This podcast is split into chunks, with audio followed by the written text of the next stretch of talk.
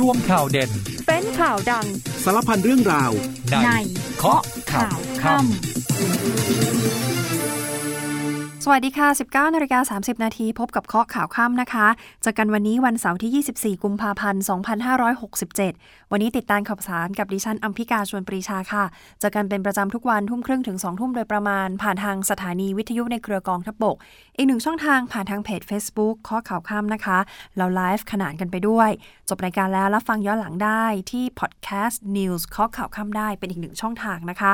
วันนี้เป็นวันพระใหญ่ค่ะ เรามีบรรยากาศที่พุทธศาสนิกชนทั่วประเทศ ร่วมกิจกรรม เนื่องในวันมาฆบูชานะคะเออนอกเหนือจากเรื่องนี้ยังมีบรรยากาศที่ท่านนายกวันนี้เดินทางไปที่บ้านจันทร์ส่องหล้า แล้วก็เปิดเผยหลังจากที่เข้าพบอดีตนายกคุณทักษิณนะคะ บอกว่าคุณทักษิณเนี่ยทักว่าช่วงเนี้ยเหนื่อยหน่อยนะ ถ้ามาเป็นนายก เพราะว่าเศรษฐกิจไม่ค่อยดี แต่ท่านนายกบอกไม่หนักใจค่ะ ขอทำงานแบบนี้ต่อไปเรื่อยๆ ก็เป็นกระแสที่หลายคนจับตามองนะคะ ว่าจะมีการ เปลี่ยนโผครมหรือเปล่านะคะ จะเปลี่ยนไหมเเพราะว่ามีการพูดคุยกันแบบนี้ หลายคนก็สอบถามว่ามีการพูดคุยกันไหมคะว่าอยากจะให้คุณทักษิณเนี่ยมาเป็นที่ปรึกษาทางด้านเศรษฐกิจ ซึ่งทั้งหมดนี้ท่านนายกไม่ได้ตอบอะไรนะคะ บอกแค่ว่าอยากให้ท่านเนี่ยพักผ่อน แล้วก็ดีใจที่ท่านได้กลับไปพักอยู่ที่บ้าน เพราะว่าห่างบ้านไปนานถึง 17 ปี ส่วนวันนี้ช่วงเช้าที่สนามบินสุวรรณภูมินี้ได้รับรายงานนะคะว่ามี power bank ของผู้โดยสาร เกิดเหตุไฟไหม้นะคะ แล้วก็เป็นควันคลุ้งเลยบนเครื่องบินโดยสาร ซึ่งขณะนั้นเครื่องกำลังทำการบินอยู่นะคะ ขึ้นจากสนามบินมุ่งหน้าไปที่นครศรีธรรมราช ก็สร้างความโกลาหลให้กับผู้โดยสารบนเครื่องเป็นอย่างมาก เพราะว่ามีควันเกิดขึ้นในห้องโดยสารด้วย แต่ว่าต้องชื่นชมลูกเรือนะคะ เพราะว่าลูกเรือที่ได้รับการฝึกฝนเป็นอย่างดี สามารถที่จะเข้าดับไฟได้สำเร็จ เดี๋ยวเราจะพักกันครู่เดียวแล้วช่วงหน้ากลับมาติดตามทั้งหมดนี้ค่ะ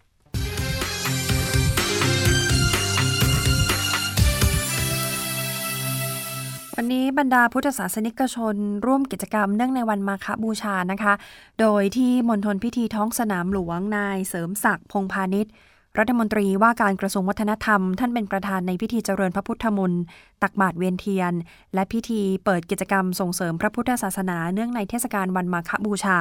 โดยมีสมเด็จพระมหาธีราจารย์ เจ้าอาวาสวัดพระเชตุพนวิมลมังคลาราม เป็นประธานฝ่ายสงฆ์ค่ะ ส่วนนายชัดชาติสิทธิพันธ์ผู้ว่ากทม วันนี้ท่านเป็นประธานทำบุญใส่บาตรพระสงฆ์67 รูป ที่บริเวณลานคนเมืองนะคะ ที่ศาลาว่าการกรุงเทพมหานครเสาชิงช้า ใครที่อยู่ในพื้นที่ส่วนกลางก็บางท่านได้ มีโอกาสเข้าร่วมพิธีที่ท้องสนามหลวงบางท่านก็ไปที่ลานคนเมือง ตรงสาราว่าการกรุงเทพนะคะ ส่วนพี่น้องตามต่างจังหวัดอย่างที่บึงการมีทั้งชาวไทยแล้วก็ชาวสปปลาว ที่วันนี้ออกมาร่วมทำบุญตักบาตรข้าวสารอาหารแห้ง ที่วัดสามัคคีอุปถัมภ์ที่อำเภอเมืองบึงการ จังหวัดบึงการ ส่วนช่วงเย็นที่ผ่านมานี้เองค่ะ ก็มีการปฏิบัติธรรม ฟังพระธรรมเทศนา แล้วก็กิจกรรมเวียนเทียนรอบอุโบสถ ลงใต้กันบ้างค่ะ ไปที่วัดเวลุวันที่อำเภอเมืองจังหวัดยะลา นายอำนาจชูทอง รองผู้ว่าราชการจังหวัดยะลาได้นำส่วนราชการและพุทธศาสนิกชน ร่วมเวียนเทียน ตั้งแต่ตอนเที่ยงวันแล้วนะคะ เนื่องในวันมาฆบูชา มีการรับศีล ฟังธรรมจากเจ้าคณะจังหวัดยะลาด้วยท่ามกลางการดูแลรักษาความปลอดภัยอย่างเข้มข้นนะคะ จากเจ้าหน้าที่ทั้งภายในแล้วก็ภายนอกวัด ที่วัดเวรุวันนี้มีการจัดให้เวียนเทียนตั้งแต่ช่วงกลางวันมาอย่างต่อเนื่องค่ะ เพื่อให้ชาวไทยพุทธได้ร่วมกิจกรรมวันสำคัญทางพระพุทธศาสนาเหมือนทุกพื้นที่ทั่วประเทศนะคะ วันนี้เป็นวันแรกหลายคนทราบดีเพราะว่าติดตามข่าวมาพักหนึ่งแล้วนะคะสำหรับการเข้าสักการะ พระบรมสารีริกธาตุและพระอรหันต์ธาตุจากอินเดียที่สนามหลวง วันนี้เปิดให้เข้าสักการะเป็นวันแรกนะคะ ก็มีพุทธศาสนิกชนเป็นจำนวนมากเลยค่ะ ที่เดินทางมาที่ท้องสนามหลวง เพื่อสักการะพระบรมสารีริกธาตุและพระอรหันต์ธาตุของพระสารีบุตร และพระโมคคัลลานะ จากสาธารณรัฐอินเดียนะคะ ทางรัฐบาลอินเดียได้มอบให้บ้านเรา เพราะว่าบ้านเราเนี่ยอัญเชิญมาประดิษฐานเป็นการชั่วคราวที่ประเทศไทยนะคะ เพื่อเป็นการเฉลิมพระเกียรติพระบาทสมเด็จพระเจ้าอยู่หัวเนื่องในโอกาสมหามงคล เฉลิมพระชนมพรรษา 6 รอบ 28 กรกฎาคม 2567 ค่ะ แล้วนี่เป็นครั้งแรกในประวัติศาสตร์เลยที่ศาสนิกชนชาวไทยจะได้มีโอกาสได้สักการะนะคะ มีเขาเรียกว่าศาสนิกชนจากประเทศเพื่อนบ้านด้วย ที่เดินทางมาที่บ้านเรา แล้วก็มีโอกาสได้ร่วมสักการะบูชา พระบรมสารีริกธาตุและพระอรหันธาตุของพระสารีบุตรและพระโมคคัลลานะ ซึ่งเป็นองค์ดั้งเดิมนะคะ ที่ถูกค้นพบที่สถูปโบราณที่เมืองกบิลพัทและก็เมืองอสายจีจากสาธารณรัฐอินเดีย มาประดิษฐานเป็นการชั่วคราวที่ประเทศไทยนะคะ เพื่อเป็นการเฉลิมพระเกียรติพระบาทสมเด็จพระเจ้าอยู่หัว เปิดให้ประชาชนเข้าสักการะบูชาที่สนามหลวงตั้งแต่วันนี้ วันนี้คือ 24 กุมภาพันธ์กำหนดการคือยาวถึง 3 มีนาคม 9 โมงเช้าถึง 2 ทุ่มนะคะ หลังจากนั้นอัญเชิญไปประดิษฐานต่อในส่วนภูมิภาค 3 จังหวัด มีที่ไหนบ้างกาปฏิทินเขียนเอาไว้นะคะ 5-8 มีนาคม อัญเชิญไปประดิษฐานที่หอคำหลวง อุทยานหลวงราชพฤกษ์ที่เชียงใหม่ พอ 10-13 มีนาคม อัญเชิญไปประดิษฐานที่วัดมหาวนารามที่อุบลราชธานีนะคะ และปิดท้ายที่ภาคใต้ 15 ถึง 18 มีนาคม ที่วัดมหาธาตุวชิรมงคลที่จังหวัดกระบี่ ก็ใครที่วางแผนอยากจะครั้งหนึ่งในชีวิตได้มีโอกาสสักการะ พระบรมสารีริกธาตุและพระอรหันตธาตุนะคะ ก็วางแผนให้ดีถ้าในพื้นที่กรุงเทพมหานคร วันนี้จนถึง 3 มีนาคม9โมงเช้าถึง 2 ทุ่ม ถ้าที่เชียงใหม่วันที่5ถึง8ที่หอคำหลวง อุทยานหลวงราชพฤกษ์ 10ถึง13 อยู่ที่อุบลนะคะ ที่วัดมหาวนาราม แล้วก็ปิดท้ายที่ 15ถึง18 วัดมหาธาตุวชิรมงคลที่กระบี่ ส่วนคืนนี้มาคาบูชาดวงจันทร์เต็มดวงค่ะ เราสามารถสังเกตการได้ตั้งแต่ตอนนี้จนถึงรุ่งเช้า ปรากฏการที่เรียกว่าไมโครฟูมูลหรือดวงจันทร์เต็มดวง โคจรอยู่ในระยะไกลโลกที่สุดในรอบปี มีระยะห่างจากโลกประมาณ 45,909 กิโลเมตร ถ้าไม่เห็นดวงจันทร์เต็มดวง ขนาดปรากฏเล็กกว่าปกติเพียงเล็กน้อย เพราะว่าเขาอยู่ในระยะที่ไกลโลกที่สุดแล้วนะคะ ในรอบปีเอ่อต้องแจ้งข้อมูลกันนิดนึงว่าการที่ดวงจันทร์โคจรมาอยู่ในตำแหน่งที่ใกล้โลก หรือไกลโลกมากที่สุด ไม่ว่าจะใกล้หรือไกลมากที่สุด อาจไม่ใช่วันที่ดวงจันทร์เต็มดวงก็ได้นะคะ ต้องเคลียร์แบบนี้ก่อนสำหรับปรากฏการณ์ดวงจันทร์เต็มดวง แล้วอยู่ใกล้โลกที่สุดในรอบปีนี้ ถ้าใครสนใจติดตามเขาเรียกว่าซูเปอร์ฟูลมูน เกิดอีกครั้งคืนวันออกพรรษา 17 ตุลาคม 2567 การปฏิทินเอาไว้นะคะ 17 ตุลาคม 2567 ช่วงเวลาประมาณ 18นาฬิกา28 นาทีก็จะเห็นดวงจันทร์ที่ปรากฏสว่าง เด่นแบบเต็มดวง แล้วก็มีขนาดปรากฏที่ใหญ่กว่าปกติเล็กน้อย เพราะว่าจะอยู่ใกล้โลกมากที่สุด เดี๋ยวติดตามข้อมูลเพิ่มเติมได้ที่ Facebook ของนาริตนะคะ สถาบันวิจัยดาราศาสตร์แห่งชาติ N A R I T พิมพ์ได้เลยนะคะ เข้า Facebook แล้วพิมพ์เลยก็จะมีข้อมูลปรากฏอยู่ เรื่องของวันมาคาบูชาทางตำรวจสอบสวนกลาง CIB เขาออกมาเตือนภัยด้วยนะคะเขาบอกว่าออวันมาคาบูชาพึงระวังมารสี่ประการใช้คำนี้นะคะ บอกมารสี่ประการนี่แหละ ที่จะมาหลอกให้เราเสียทรัพย์ มารสี่ประการที่ว่ามีอะไรบ้างหนึ่งมารที่มาหลอกชวนให้ไปทำบุญค่ะ เป็นมิจฉาชีพที่ไปโพสต์ตามสื่อออนไลน์ ชักชวนผู้ที่มีจิตศรัทธา อยากให้มาบริจาค อยากให้มาร่วมทำบุญกันนะคะ นี่ต้องระมัดระวัง มารที่ 2 คือพวกแก๊งเรียรายเงินทำบุญ พวกนี้ก็จะเป็นมิจฉาชีพออกเดิน ตระเวนเรียรายไปทั่ว บางกลุ่ม แอบปลอมตัวเป็นพระพิสุสามเณรด้วย แล้วออกรับเงินบริจาค บางทีก็เป็นสิ่งของอ้างว่าจะเอาไปทำบุญเนื่องในโอกาสวันมาคบูชาต้องระมัดระวังค่ะ มารที่ 3 คือโจรค่ะ โจรที่วิ่งชิงปล้นทรัพย์ อยู่ในพิธีเวียนเทียน ในวันสำคัญทางศาสนาแบบนี้ เช่นวันนี้วันมาคบูชาช่วงค่ำช่วงดึก เหล่าพุทธศาสนิกชนก็จะไปเวียนเทียนกันที่วัดนะคะ ก็ต้องระมัดระวังบางทีคนเยอะๆเกิดความแออัดมีฉาชีพอาจจะใช้ช่องโหว่ตรงนี้ แฝงตัวเข้าไปเพื่อลักทรัพย์ได้ เพื่อกรีดกระเป๋าเอาทรัพย์สินเอาของมีค่าเราไปได้ ระมัดระวังทรัพย์สินของมีค่าของเราด้วยนะคะ ส่วนมาที่ 4 คือแก๊งลักรถค่ะ เนื่องในวันมาคบูชาก็จะมีประชาชนหลายคนที่เดินทางไปทำบุญไหว้พระบ้างก็ไปจอดรถแล้วก็เดินไปเวียนเทียน การจอดต้องเช็คด้วยนะคะ อย่าไปจอดในที่ที่จุดเป็นจุดอับสายตา มองไม่เห็นจุดที่มันมืดๆนะคะ ที่เปลี่ยวๆเนี่ยต้องระมัดระวัง เลือกที่จอดรถเอาให้รอบคอบหน่อย อยู่ในจุดที่มีการรักษาความปลอดภัย สังเกตดูสิคะว่ามีคนเฝ้าลานจอดรถไหมมีกล้องวงจรปิดหรือเปล่าแสงสว่างส่องถึงไหมระมัดระวังนะคะ ที่สำคัญคือเก็บของมีค่าให้มิดชิดที่สุด อย่าให้ดึงดูดสายตา แล้วก็ล็อกรถทุกครั้งอย่าลืมนะคะเอาละค่ะเดี๋ยวช่วงนี้เราพักกันครู่เดียวแล้วช่วงหน้ากลับมาติดตามภารกิจของท่านนายกรัฐมนตรีมีหลายเรื่องเลย แต่เรื่องหนึ่งที่หลายคนจับตามองก็คือการเดินทาง ไปบ้านจันทร์สองล่าของท่านนายก เดี๋ยวเราพักครู่เดียวช่วงหน้ามาติดตามค่ะ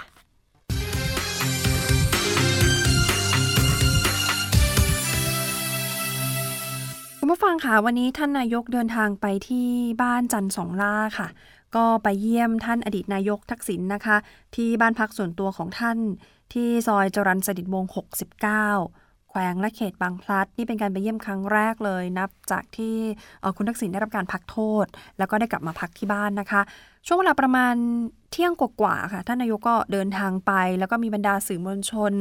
ที่ไปรออยู่ที่บริเวณด้านหน้า บ้านจันทร์สองล่านะคะ มีช่วงหนึ่งจังหวะที่ท่านนายกกำลังจะเออเหมือนเคลื่อนรถผ่าน ก็มีการเปิดกระจกลงมาโบกไม้โบกมือทักทายสื่อมวลชน สีหน้าท่านยิ้มแย้มนะคะ ค่อนข้างที่จะอารมณ์ดี วันนี้นายกเดินทางมาด้วยรถยนต์ All New Lexus ทะเบียนสอเสือรอเรือ 30 กรุงเทพมหานคร หลายคนก็คงแปลกใจว่าเอานี่ไม่ใช่คันที่ท่านเคยมีออกสื่อก่อนหน้านี้หรอ ต้องบอกว่าเป็นรุ่นเดียวกันแต่คันนั้นคือเป็นคันที่ลูกสาวซื้อให้ แต่อันนี้เป็นรถคันใหม่เลยนะคะ ที่ทำเนียบรัฐบาลจัดให้ เป็นรถประจำตำแหน่งของท่านนายก วิธีการก็คือเป็นการเสนอราคาเช่ารถยนต์ประจำตำแหน่งใช้เงินทั้งสิ้นแจ้งไว้อยู่ที่ 7 6 4 4 4 0 0 0บาท นี่รวมมาสิมูลค่าเพิ่มหมดแล้วทุกอย่างเรียบร้อย รถรุ่นนี้อย่างที่แจ้งไปว่าเป็นรถรุ่นเดียวกับที่ท่านนายกเคย ให้สัมภาษณ์ว่าลูกสาวซื้อให้นะคะ ช่วงที่มาเริ่มรับตำแหน่งใหม่ ๆ ตอนนั้น ส่วนทะเบียนรถหลายคนจับตาก็จะเอาไป เก่งเรื่องของตัวเลขโชคลาภกันนะคะ บรรดา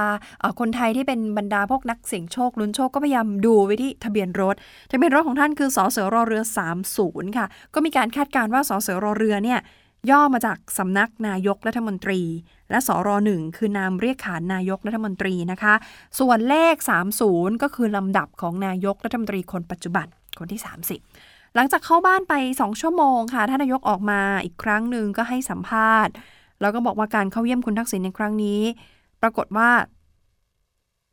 เอ่อหลายคนเป็นห่วงว่าผิดระเบียบไหมท่านนายกบอกขอเคลียร์เรื่องนี้ก่อนเรื่องความเป็นห่วงว่าจะทำผิดระเบียบกฎเรื่องของการเยี่ยมเนี่ยไม่ต้องกังวล เพราะว่าท่านเนี่ยมีการโทรไปสอบถาม ท่านอธิบดีกรมควบคุมประพฤติแล้ว ท่านก็แจ้งว่าเยี่ยมได้ตามปกติ วันนี้เป็นวันหยุดก็มาเยี่ยมแล้วก็มาร่วมรับประทานอาหารกลางวันด้วยกัน ไม่ได้มีการพูดคุยเรื่องของการบริหารราชการแผ่นดิน หรือว่าเรื่องการเมืองนะคะทนายกแจ้งเลย แล้วก็บอกว่ายังไม่ได้มีการพูดคุยเรื่องของการที่จะแต่งตั้งคุณทักษิณให้เป็นที่ปรึกษาด้วย แต่คุณทักษิณมีความเป็นห่วงบ้านเมืองค่ะ ก็มีการกล่าวให้กำลังใจกันบอกว่ามาเป็นนายกช่วงนี้เหนื่อยหน่อยนะ เพราะว่าปัญหาเยอะโดยเฉพาะเรื่องเศรษฐกิจ คุณเศรษฐาจึงตอบกลับไปว่าไม่ได้หนักใจ จะทำงานแบบนี้ต่อไปเรื่อยๆ ในระหว่างพบกันคุณทักษิณมีการต่อสายโทรศัพท์นะคะ ยกหูพูดคุยกับนายอันวาอิบราฮิมด้วยนายกรัฐมนตรีของมาเลเซียนะคะ เนื่องจากคุณทักษิณท่านก็มีความคุ้นเคย แล้วก็สนิทสนมกับคุณอออันวา มานานนะคะ ก็เป็นเพื่อนกันมานาน ทีนี้อาการของคุณทักษิณท่านนายกอัปเดตว่าตอนนี้ยังคงอ่อนเพลียนะคะ ต้องรับประทานอาหารอ่อนๆ ส่วนแขนเริ่มขยับได้บ้างแล้ว แล้วก็มีสีหน้ายิ้มแย้มแจ่มใสอารมณ์ดีค่ะ ส่วนอีกกรณีหนึ่งก็คือสมเด็จอัครมหาเสนาบดีเดโชฮุนเซน ประธานคณะองคมนตรีกัมพูชา และอดีตนายกรัฐมนตรีกัมพูชา ก่อนหน้านี้ในภาพข่าวคือท่านเดินทางมาเป็นการส่วนตัวนะคะเยี่ยมคุณทักษิณล่าสุดมีการเชิญนางสาวแพทองทาน ชินวัตรกุนุ้งอิงค่ะ หัวหน้าพักเพื่อไทย ไปเยือนที่กัมพูชาด้วย วันที่18ถึง 19 มีนาคมนี้นะคะ คุณเศรษฐาก็เชื่อว่าการเดินทางเยือนกัมพูชาของคุณนุ้งอิงก็ จะช่วยเชื่อมความสัมพันธ์ของทั้งสองประเทศให้ดีขึ้น แล้วก็บอกว่าพร้อมให้การสนับสนุนอย่างเต็มที่ มีรายงานเข้ามานะคะว่า หลังจากเข้าเยี่ยมคุณทักษิณเสร็จเรียบร้อยแล้วนายกรัฐมนตรีภารกิจของท่านคือเดินทางไปตรวจเยี่ยมบ้านพักทหาร ที่อาคารสงเคราะห์ทบส่วนกลางตรงเกียรติกายนะคะ เพื่อสอบถามถึงชีวิตความเป็นอยู่ของผู้พักอาศัย พร้อมกับให้ข้อเสนอแนะ เรื่องของการใช้งบประมาณการก่อสร้างอาคาร แล้วก็การใช้ประโยชน์ของพื้นที่เพื่อให้เกิดความคุ้มค่า รวมไปถึงการสร้างที่จอดรถ เพื่อรองรับสำหรับผู้อยู่อาศัยด้วยเสร็จจากเรื่องของนายกรัฐมนตรีไม่ว่าจะเป็นภารกิจที่เดินทางไปที่อาคารสงเคราะห์ทบส่วนกลางเเดินทางไปเยี่ยมอดีตนายกทักษิณวันนี้ตั้งแต่ช่วงเช้าก็มีเรื่องให้ได้ตื่นเต้นกันละค่ะ เมื่อมีรายงานว่า power bank ระเบิดบนเครื่องบิน เป็นเที่ยวบินที่ขึ้นบินจากดอนเมืองไปนครศรีธรรมราชนะคะ ขณะเกิดเหตุเครื่องบินกำลังบินอยู่นะคะ แล้วก็นี้สร้างความโกลาหลให้กับผู้โดยสารบนเครื่องเป็นอย่างมาก ก่อนที่สุดท้ายต้องขอกล่าวชื่นชมลูกเรือค่ะ เพราะว่าสามารถที่จะดับไฟได้สำเร็จเหตุการณ์นี้เกิดขึ้นบนเครื่องบินโดยสารของสายการบินไทยแอร์เอเชียเที่ยวบินที่ FD 3188 ขณะกำลังทำการบินจากสนามบินดอนเมืองมุ่งหน้านครศรีธรรมราชเมื่อเช้านี้ power bank ของผู้โดยสารคนหนึ่งเกิดระเบิดขึ้นมาค่ะ ก็เลยทำให้ผู้โดยสารบนเครื่องนี้แตกตื่นกันไปหมด เพราะว่ามีควันเกิดขึ้นในห้องผู้โดยสาร ก่อนที่ลูกเรือจะสามารถดับไฟได้สำเร็จ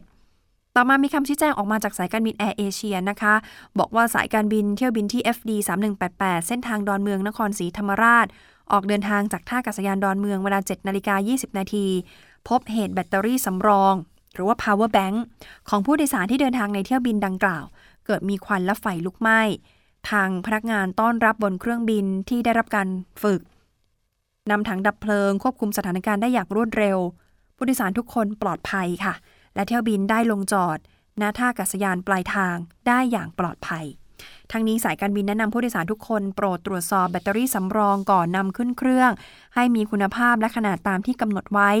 โดยแบตเตอรี่สำรองจะไม่ได้รับอนุญาตให้บรรจุลงในสัมภาระใต้ท้องเครื่อง พูดง่ายๆ ห้ามโหลดนะคะ ใครพก power bank คุณจะขึ้นเครื่องบิน คุณโหลดใต้ท้องเครื่องไม่ได้ คุณต้องเอามาพกเป็น carry on ติดตัวไป แล้วต้องโชว์ด้วยนะคะว่า power bank ที่คุณพกเป็นไปตามขนาดที่สำนักงานการบินพลเรือนกำหนดไว้หรือเปล่า หากเกิดเหตุการณ์แบบเนี้ย ตรวจพบความผิดปกติแบบนี้แล้วมีควันขึ้นแบบนี้ค่ะ ถ้า carry on ขึ้นเครื่องไปด้วยเนี่ยไม่ได้โหลดใต้ท้องเครื่อง พนักงานที่เขาได้รับการฝึกฝนเขาจะสามารถดำเนินการแก้ไขได้อย่างทันท่วงที นี่ก็เป็นความปลอดภัยนะคะ ก็โชคดีที่ผู้โดยสารก็ปฏิบัติตามกฎก็คือไม่ได้โหลดใต้ท้องเครื่อง แล้วก็ลูกเรือที่ได้รับการฝึกมาเป็นอย่างดี ก็สามารถดับไฟได้อย่างรวดเร็วคุณผู้ฟังก็เหมือนกันนะคะ ถึงแม้ว่าเราจะไม่ได้ขึ้นเครื่อง แต่ว่าทุกวันนี้ทุกคนก็มีการพก power bank ใช้งาน power bank กันอยู่ตลอด ตรวจสอบนิดนึงค่ะว่า power bank ของเราได้มาตรฐานไหม ซื้อจากที่ที่เชื่อถือได้หรือเปล่า มีมอกอไหมนะคะ เวลาเอาไปใช้งานอยู่ในสภาพพร้อมใช้ไหม เช็คให้หมดนะคะ ไม่ว่าจะเป็นบริเวณของข้อต่อที่เสียบระหว่าง power bank กับสายชาร์จนี่ต้องระมัดระวังด้วย จะได้ไม่เกิดเหตุการณ์แบบนี้นะคะ ไม่จำเป็นว่าต้องเกิดบนเครื่องบินนะคะ เหตุการณ์แบบนี้เกิดบนรถโดยสารก็ได้ เพราะฉะนั้นต้องระมัดระวังด้วยนะคะ มากันที่อีกคดีหนึ่งค่ะ ที่วันนี้ไม่พูดถึงไม่ได้ แล้ววันนี้จริง ๆ เป็นวันพระใหญ่ด้วย แต่ว่าคดีนี้เกิดขึ้นก่อนวันพระใหญ่เพียงแค่หนึ่งวัน ผู้ช่วยเจ้าอาวาสยักยอกทรัพย์ของวัดเป็นเงินกว่า 200 ล้านบาท แต่ท่านไม่ยอมลาสิกขานะคะ ท่านยังคงยืนยันในความบริสุทธิ์ แต่ล่าสุดตำรวจเตรียมส่งฝากขังพรุ่งนี้แล้วค่ะ จากกรณีที่ตำรวจจับกลุ่มผู้ช่วยเจ้าวาดวัดดังในกรุงเทพ กับชายอีกหนึ่งคนอายุ 52 ปี ทั้งคู่ร่วมกันยักยอกเงินของวัดไปกว่า 200 ล้านบาท ก็สอบปากคำตลอดทั้งคืนค่ะ เบื้องต้น ชายคนที่บอกว่าอายุ 52 ปี ชื่อว่านายปานจิต เป็นพ่อค้าขายของอยู่ในวัดนะคะนายปานจิตให้การรับสารภาพว่าทำผิดจริง เพราะว่าจำนวนต่อหลักฐานค่ะ เส้นทางการเงินโยงไปมันชัดมากว่าโอนเข้าบัญชีส่วนตัว 25ถึง30 ล้านบาท ที่โอนเข้าบัญชีส่วนตัวของนายปานจิต ส่วนอีกท่านหนึ่งที่บอกว่าเป็นผู้ช่วยเจ้าวาดวัดดัง อีกท่านหนึ่งชื่อว่า พระครูสุธี สุตวัตวิวัตพระครูนี่ปฏิเสธข้อกล่าวหา ท่านไม่ยอมเปล่งวาจาลาสิกขานะคะ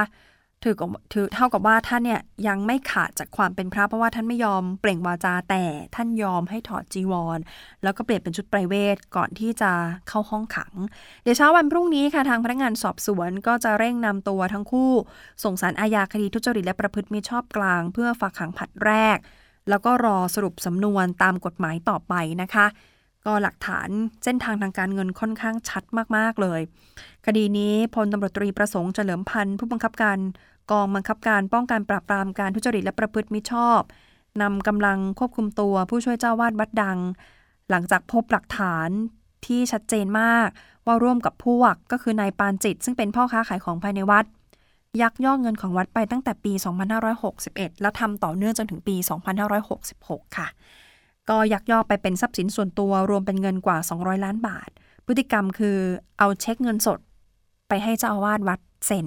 พอท่านเซ็นอนุมัติเสร็จเรียบร้อย เอาเช็คฉบับนั้นกลับมาแก้ไขตัวเลขนะคะ ซึ่งเหตุการณ์การกระทำทั้งหมดที่เกิดขึ้นเจ้าว่าท่านไม่มีส่วนรู้เห็นนะคะ ก็พอได้เช็คที่แก้ไขตัวเลขเสร็จเรียบร้อย ทั้งคู่ก็เอาไปขึ้นเงินสด เบิกเงิน ถอนออกมาจากบัญชีวัดแล้วก็ไปเข้าบัญชีส่วนตัว หลักฐานทางการเงินค่อนข้างชัดเจนเดี๋ยวพรุ่งนี้ฝากขังแล้วนะคะ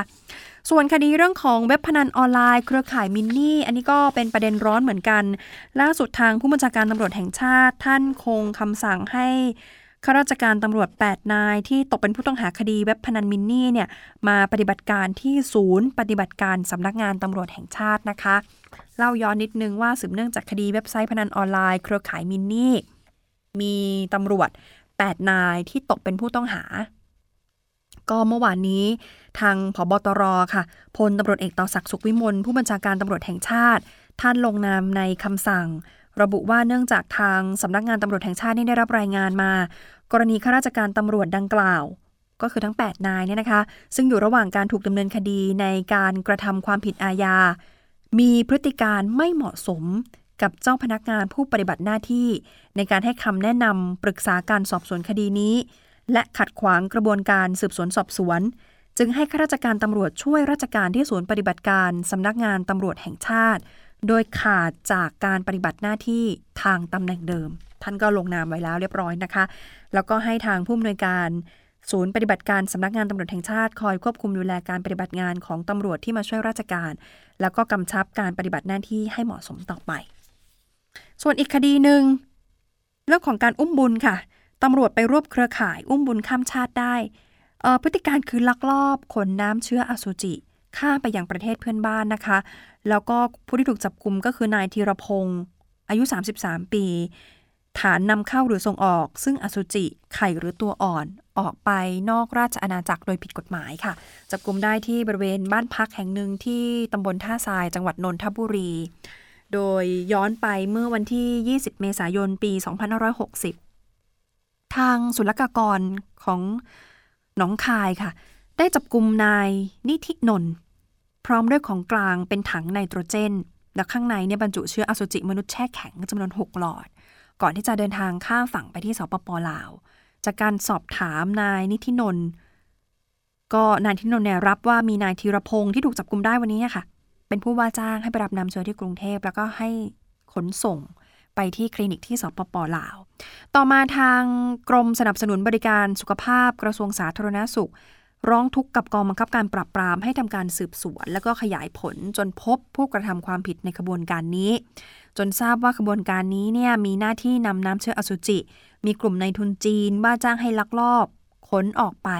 ให้กับคลินิกมีบุตรยากที่ฝั่งสปปลาวและกัมพูชา เพื่อนำไปผสมกับไข่ของหญิงชาวสปปลาว หรือชาวกัมพูชาที่เขารับจ้างอุ้มบุญ โดยหญิงที่รับจ้างอุ้มบุญก็จะได้รับสัญชาติจากผู้รับจ้างอุ้มบุญ นี่เป็นการฟอกเงินจากกลุ่มจีนเทาอีกรูปแบบหนึ่งนะคะ จึงมีการออกหมายจับนายธีรพงศ์ไว้ ซึ่งนายธีรพงศ์รับว่าตนมีหน้าที่นำน้ำเชื้ออสุจิไปส่งตามคลินิกฝั่งสปปลาวและกัมพูชา ส่วนสาเหตุที่ไม่มีการฝากอุ้มบุญในไทย เนื่องจากว่าบ้านเราเนี่ยการขออนุญาตเป็นเรื่องยากค่ะ แล้วก็เสียค่าใช้จ่ายเป็นจำนวนมาก ส่วนทางฝั่งเพื่อนบ้านตอนนี้เขามีกฎหมายรองรับทำได้ง่ายกว่าบ้านเรานะคะ แล้วก็มีค่าใช้จ่ายน้อยกว่ามากนอกจากนี้ยังรับจ้างลักลอบนำส่งตัวอ่อนมาตั้งแต่ปี 2557 จนถึงปี 2560 ทำครั้งหนึ่งประมาณ 100 หลอดนะคะ ได้ค่าจ้างตัวละ ไม่ใช่ครั้งละนะคะ ตัวละประมาณ 10,000 ถึง 15,000 บาท คูณเข้าไปนี่โอ้โหมหาศาลนะคะ ล่าสุดตำรวจนำตัวนายธีรพงศ์นี่ส่งพนักงานสอบสวน เพื่อดำเนินคดีตามกฎหมายต่อไป โดนจับเรียบร้อยนะคะ ส่วนเรื่องของการเปิดทางให้รถฉุกเฉิน ขอปิดท้ายกันที่เรื่องนี้ เพราะว่าหลังๆ เราจะเห็นภาพข่าวที่หลายคนโพสต์ว่าเป็นคลิปนาทีชีวิต ทุกคนพร้อมใจกันหลีกทางให้รถที่เป็นเหมือนรถฉุกเฉินนะคะ นำส่งอวัยวะบ้างนำส่งเลือดบ้างนำส่งตัวผู้ป่วย ให้ไปถึงที่หมาย แล้วก็เข้าให้การช่วยเหลือได้อย่างปลอดภัยและหลายคนก็ชื่นชม ถึงการให้ความร่วมมือของผู้ใช้รถใช้ถนนนะคะ ล่าสุดมีคำแนะนำออกมาจากผู้บัญชาการตำรวจแห่งชาติ แนะให้ปรับสีรถจักรยานยนต์ จราจร โครงการในพระราชดำริใหม่ค่ะ เพื่อให้เป็นการเปิดทางให้ประชาชนเขารู้ว่าเอาละนี่เป็นรถที่ใช้ในกรณีฉุกเฉิน ทางพลตำรวจเอกต่อศักดิ์สุขวิมลผู้บัญชาการตำรวจแห่งชาติ ท่านเดินทางไปเยี่ยมกองบังคับการตำรวจจราจรนะคะ แล้วก็มีการตรวจเยี่ยมตำรวจจราจร โครงการพระราชดำริ ท่านให้แนวทางการทำงานเรื่องของการช่วยเหลือประชาชน ในการนำผู้ป่วยหรืออวัยวะสำคัญไปให้ทันท่วงที บอกว่ารถจักรยานยนต์เพื่อนนำรถพยาบาล หรือการเข้าไปแก้ปัญหาบนท้องถนนที่มีการจราจรติดขัด สีของรถที่เป็นสีขาวทั่วไปอาจทำให้ประชาชน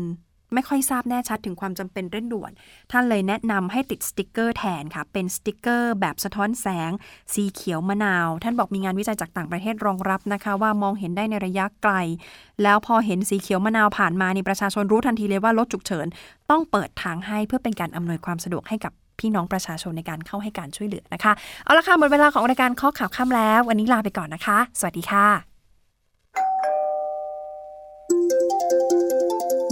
กข่าวทั้งวันให้คุณรู้ข่าวไม่ตกประเด็น ช่วงเคาะข่าวค่ำกับพิธีกรคนข่าว พบกันทุกวันจันทร์ถึงวันอาทิตย์ไม่ควรพลาด เพราะคุณจะไม่ตกข่าวที่คิดแล้วเคาะ ทุกวันส่งตรงถึงคุณ ตั้งแต่เวลา 19นาฬิกา30 นาทีถึง 20นาฬิกาโดยประมาณ ทางสถานีวิทยุในเครือกองทัพบบก